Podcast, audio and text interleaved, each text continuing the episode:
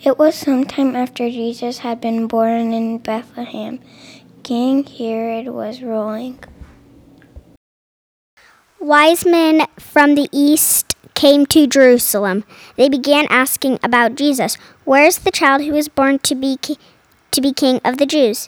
We saw a star in the east. It was his star. We have come to worship this baby king. King Herod heard about their questions. He was upset. All of Jerusalem was upset. So King Herod called the worship leaders and Jewish teachers together. He asked them where the promised one was to be born. They said he was to be born in Bethlehem.